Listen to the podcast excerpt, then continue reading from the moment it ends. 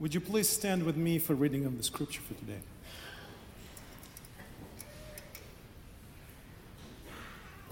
The scripture today from the gospel according to Matthew chapter two, verses sixteen through eighteen.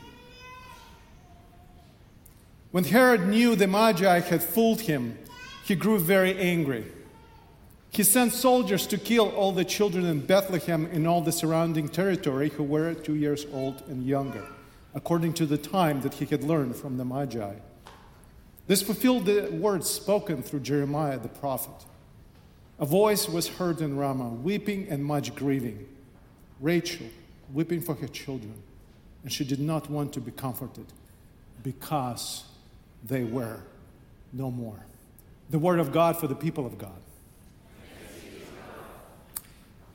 I have to admit that I have no homiletical lack. Homiletic, it's uh, um, the, the art of preaching, and some pastors, like a senior pastor of the church, finds it particularly easy to go to a Taco Bell, talk to someone in front there, and find uh, the, a philosopher or somebody talking about asking existential questions. Then she goes to Rite Aid and finds the story there. I don't know how she does it. Sometimes we get a break. Sometimes we hear a low-key confession, which is actually a misdemeanor, shoplifting crime that we heard on Christmas. If you missed the Christmas Eve service, please go back. Not online. Go to Home Depot and ask for security tapes. You know what happened there. By the way, Pastor Chris told me today she found the receipt. So we can be safe that we don't have to raise money for bail. So if you prepared some aside, put it in the church budget. We're safe for this year. When I grew, so my stories in my illustrations is hard to find. And Pastor Chris, I think she has the ability to read your mind. She comes to me and says, Vadim, I have the story for you. I got excited. Not very often you get a gift that's like magicians sharing their secrets. I said, great. Does that story involve overhearing a couple arguing in a coffee shop? Or maybe it involves, um, I don't know, maybe rescuing cats or talking to a scientist who happens to be a relative. What's the story? And she said, yes, it's uh, Matthew chapter two. And it begins something like this. When Herod found out from the Magi,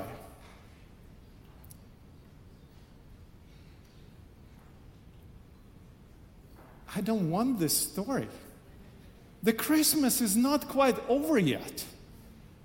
I mean, I see a few new people, um, new faces in the church. Maybe it's new to me. I've been here for three years. Somebody a couple weeks ago came and welcomed me to the church, which is fantastic. So, If you and if you want to be known in the church, it's not a bad idea to come more often than twice a year on Christmas and Easter. But some of you here faces are probably people traveling, and we know that Christmas is not here because you're still staying in people's houses. And the key is not overextend the hospitality. Christmas is not over yet. And by the way, I think the, the foreign friends, the Magi, gives a perfect example how to celebrate Christmas. You've heard this before. They asked for directions, left the gifts, and left quickly. That's how we should celebrate Christmas. But you just reduce it. That's why they're called wise. It's not in the Bible that people call them wise. It's just say Magi. They're called wise people. So I left with Herod, who goes on a bloody rampage simply to protect his power, and the baby who was just born, who perceived to be a threat. I can't seem to have any luck finding compelling stories.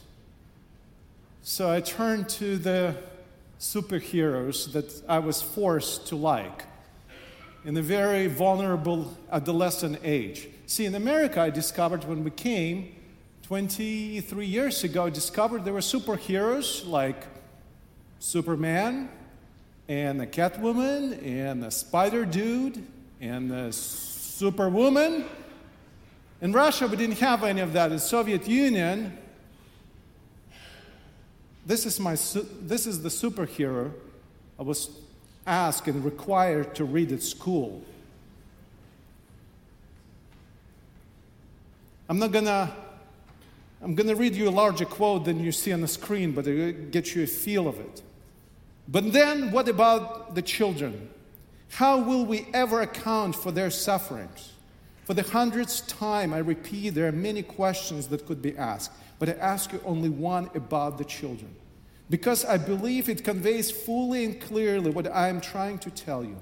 Listen, even if we assume that every person might suffer because his suffering is necessary to pay for eternal harmony, do we still, do you still tell me, for the God's sake, where the children come in?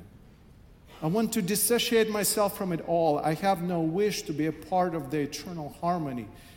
It is not worth one single tear of the martyred little girl who beat her breast with the, a tiny fist, shedding her innocent tears. It's not worth it, because that tear will have remained unatoned. And those tears might, must be atoned for. Otherwise, there can be no harmony. I was the hero with, that we were supposed to like. Not an atheist yet, but no longer a believer. Ivan Karamazov from Fyodor Mikhailovich Dostoevsky's novel Bratia Karamazovy, or also known as Brothers Karamazov. I was translating for a group of missionaries in ninety-five in Saint Petersburg, Russia, and they asked me a question. When you go to Russia, they say, when we go on the streets, we yet, they, they were there for about a week, and they said, we go through the streets and we cannot find anybody smile on the street. What is that? Imagine if you're forced to read this at the age of fourteen, how can you smile after this? But in that dialogue between Ivan Karamazov and his brother Alyosha, who's trying to deface, who hold on to his faith, there's something that comes from this passage of scripture from the Gospel of Matthew we read today. Does that seem right to you, that because Jesus' life would be spared, the innocent children in Bethlehem? Is that the end of Christmas for us? And why does Matthew do this? We've been talking about Grinch for a few... Herod. Did I say Grinch? Herod's been our Grinch for the last few weeks. First I thought, why are we spending so much time with this power monger who was known for his absolutely ruthless nature? Even his bosses back in Rome were afraid of Herod. There was a saying among the governing elite in Rome that it's better be a Herod's pig than a Herod's son, because he murdered three of his sons whom he perceived to be a threat to his power. He was definitely acting out of his nature. There's nothing particularly special about Herod, but what, why do we talk about him? Wouldn't Christmas be much better without Herod? I mean, imagine that he doesn't exist. I think life in general would be much better without Herod. But this is maybe precisely what Matthew is trying to tell us. But this is the difference between the real life, the truth about life, in life as we wanted to have it or imagine. This is the difference between the idea of life and the real life, because in the real life, what makes the life real is presence of the Herod. And the idea of Christmas and the reality of the month of December are very different things. The entire series has been about looking in the reality at the reality of the Advent and what it means to us. It is, of course, with the brilliant pitch of our fearless leader, we've been looking at this Advent stories and the story from Matthew, who lays it all out as it is. And we've been unwrapping, or speaking in a sort of fancier terms, we've been deconstructing the Christmas in Advent and finding out something that really speaks to the very reality that we're in. And today is the last sort of wrapping, the final scene of this nativity story in Bethlehem. But is Christmas over?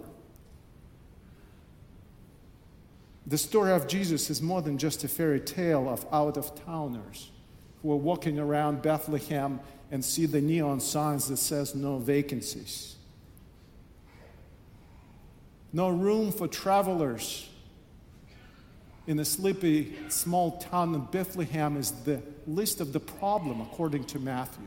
The bigger problem is not what is happening in the darker barn where humans have to do something to have the baby among the animals. The animals that Matthew directs us are not in Bethlehem. They're in the capital city, in the holy city of Jerusalem. And the smell of the animals in the manger perhaps is far less offensive than the stench that comes from the most important place in the kingdom, from the head of the kingdom. Herod is part of life. Jesus did not say anything yet, neither acted. There was no healings yet. There was no remarkable and miraculous things happening, no bread multiplied. There's this babe laying in the manger and two refugee parents who are trying to make it, to survive and to save their son, going back of all places to Egypt. No sermons preached, no tables turned, but the ugliness of human selfishness, hatred, resulting in violence and death of the innocents was already exposed. The fact that Jesus would return with his parents back to Judea and there will be already different Herod there. And after that Herod, we get lost with these Herods. I get always confused them, Herod the Great, Herod Agrippa, Herod Antipas. There's so many Herods that following. Maybe the point that Matthew's trying to make, it doesn't matter which Herod, there's always going to be a Herod somewhere. There's always going to be someone who wants life, who wants to exercise power, inflict violence. It doesn't matter. So Herod, in this case, just impersonification of this darkness and the dark reality of human existence. I find the words of Dietrich Bonhoeffer, one of the greatest theologians, who died being executed by the Herod, one of the Herods of the last century, Adolf Hitler. Bonhoeffer, theologian and pastor, one of the most brilliant minds on ethics and philosophy and theology, died just a few days before the war was over. He wrote this in his reflection on Christmas.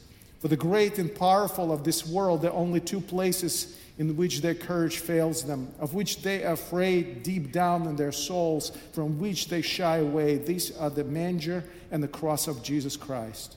No powerful person dares to approach the manger, and this even includes King Herod. For this is where thrones shake, the mighty fall, the prominent perish, because God is with the lowly. Here the rich come to nothing, because God is with the poor and the hungry, and the rich and satisfied he sends away empty. Before Mary, the maid, before the manger of Christ, before God in loneliness, the powerful come to naught. They have no right, no hope. In the light of that, I'm a little worried.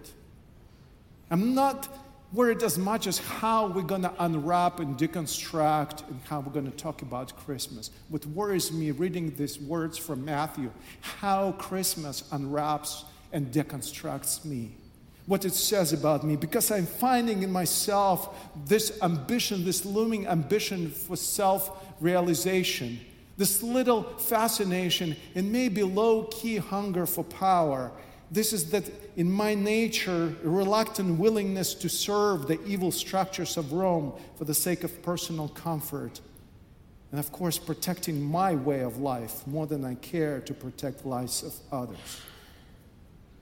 When I, re- when I read the description of Herod, I think of um, words that came from Diana Henriques in her book, Wizard of Lies. Remember a few years ago, maybe a decade ago, there was a story of Bernie Madoff.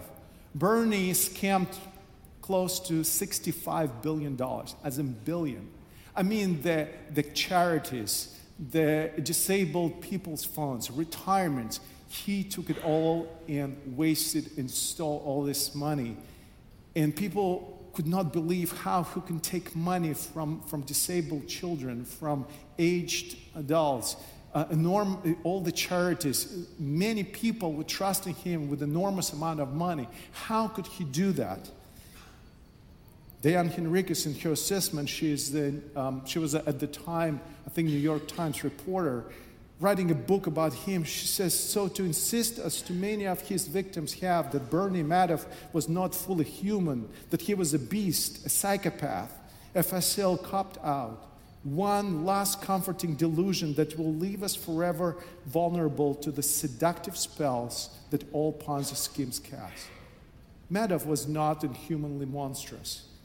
He was monstrously human.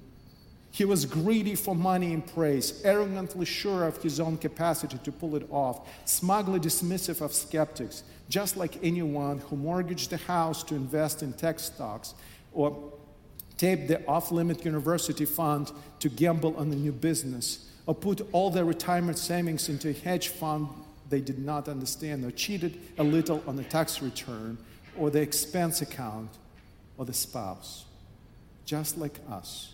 Only more so, his imagination constructed a soaring scaffold of deceit that towered one simple cover stories we were occasionally hammered together.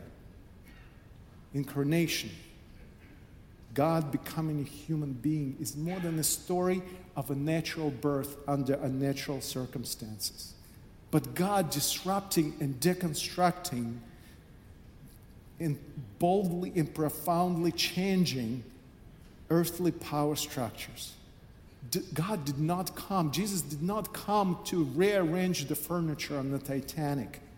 The divine revelation in Jesus forever shook any foundation of human social structures and everything that we based except the sacrificial love. But let's set aside the philosophy for just a moment, because these words still ring very loudly. In my ear, reluctantly goes to the side of Ivan Karamazov, saying, but how about children? How about that cry, to, cry of Rachel? I think the closest I ever came to hear that cry was in the spring of nineteen eighty-six. We were awakened by the noise early in the morning before sunrise, the machines start going through the streets of my hometown of Odessa.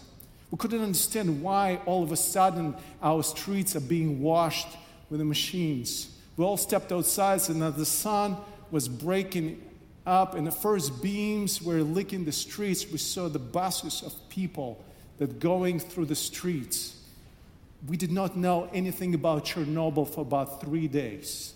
This was already three days later, and when we looked at the buses, I will never forget the faces that I see there, because you see the bus is full of children, fifty to one hundred children on the bus, and all looking in the window, and all I could see the bald heads and the black, dark eyes staring at us. Imagine hundreds of them passing by. They were all bused to the seaport of Odessa, put on the ships, and sent to Cuba for rehabilitation. I will never forget those mothers whose children were not fortunate enough to make it. Hundreds and hundreds of them. And the cries at the funerals, at the cries that were heard, you can see the women who run out of tears, and their broken vocal cords could not make sound anymore, just open mouth and a face change. That voiceless cry is probably the loudest thing I've ever heard. Say, what does it have to do today? It was thirty years ago. Do we realize that the Rachel's cry rings so true today? in the past two years, our governments somehow, and it seems to be so easily, just took all the limitation on the nuclear arms race. Chernobyl seems like a little match, a little spark, comparing to what can happen. And we somehow moving on with our lives with this. Is Rachel still crying? Is Rachel still crying when there are one point five million children in California alone live below the poverty level? In our own neighborhood, forty percent of the children schools qualify for free lunch, which, which means that can be the only meal they get. And the weekends, when we all come to enjoy church, when we have a breakfast and a potluck afterwards, these children have long weekends and long, cold, and hungry weekends. Is Rachel still crying? I wonder if this voiceless pantomime of anguish touches us today. I don't have to give you more facts, but the breakdown of values, the sense of loyalty, still looming racism, xenophobia, not in my backyard mentality. Rachel still weeps. She runs out of tears. Her, local, her vocal cords are shot, and her babies are crying. What shall we do with that? Is this the end of Christmas? Is this the end of life? But Matthew brings and quotes Jeremiah with a particular purpose. What he says is the Herod's always going to be Herod's, and always going to be Herod's, and Herod's do what Herod's do. But Jesus' miraculous rescue is the evidence that the author of the gospel will no longer be silent nor passive toward the decay of humanity, but God will act along the path. Of God will act, but not according to our preconceived ideas what God should be doing. We can spend a lot of time, and I know I'm getting a little older. Please remember that when I speak with the accent, my, my sermon is twenty percent longer. So manuscript-wise, I'm still okay. I always get in trouble with my preaching classes in the seminary. You have to turn in the certain size manuscript, but then you have to go a certain time. So I hope you have a few more minutes, because this is very important not to miss.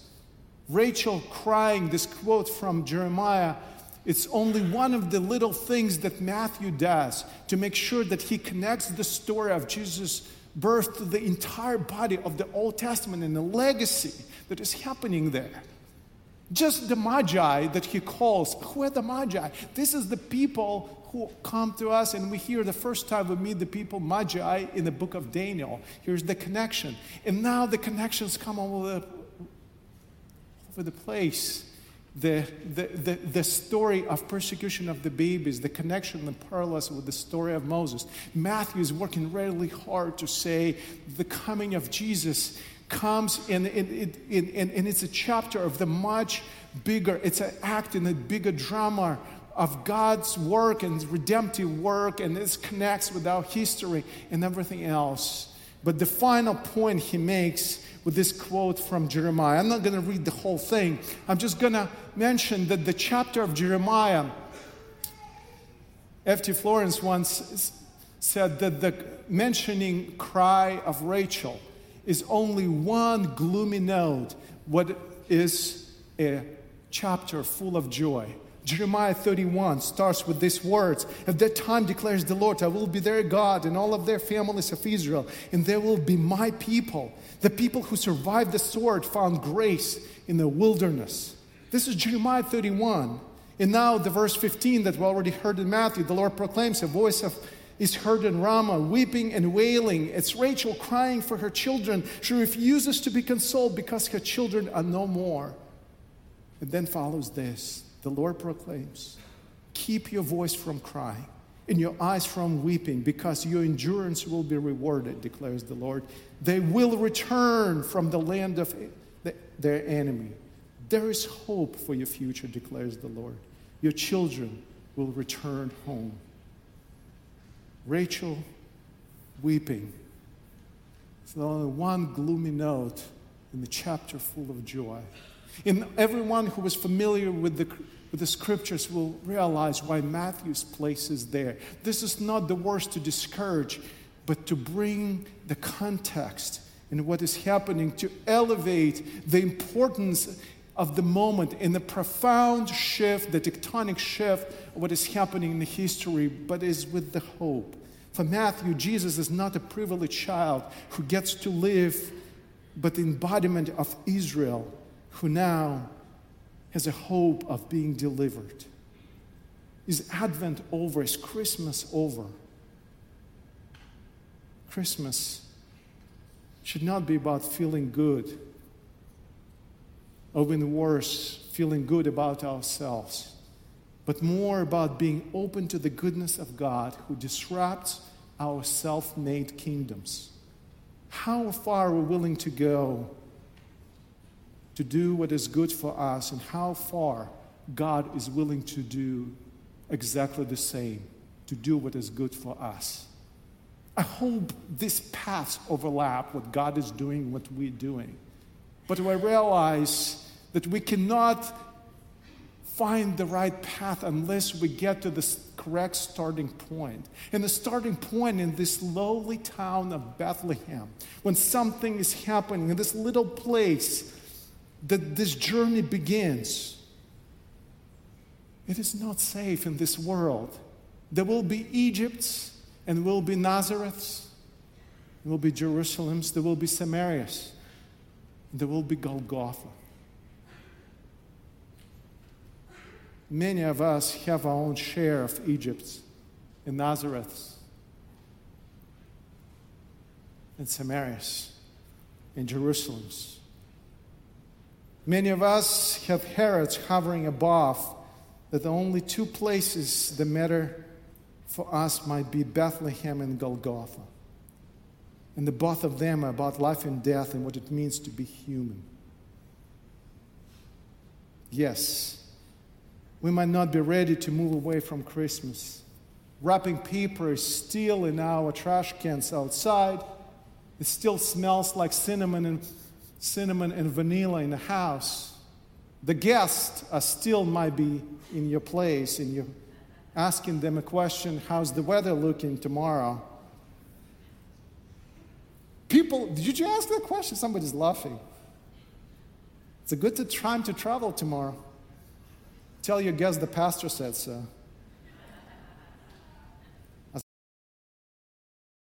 Jesus, no crying he makes. We sing. We love that. But Matthew messes it all up for us. Matthew wants us to keep in mind the full story of the birth, when the heaven opened and the earth closed over the many lives of the innocent ones. And this is the story of the ones who came with courage, and the learned foreigners and outsiders who were welcomed against the cowardness and violence of the monstrously human ruler, and those who were willing to execute his orders. Jesus has not done or preached anything yet. But we already understand that Christmas is becoming about two things, and the two gifts. First is the promise that God is with us, Emmanuel. And second is the light of Bethlehem's star that illumines the darker place of our existence, either in lowly mangers or in the high places. Christmas is the moment of truth about who God is and who we are. And the question is, can there ever be an end of Christmas? So they passed the sign that says, you're leaving Bethlehem. And I know Jesus is still young, but this is Christmas. Maybe let's imagine that he looks at his mom and dad and they could swear they hear these words that every child asks. Even before you leave the driveway, what is that every child asks when you travel somewhere? So, church, are we?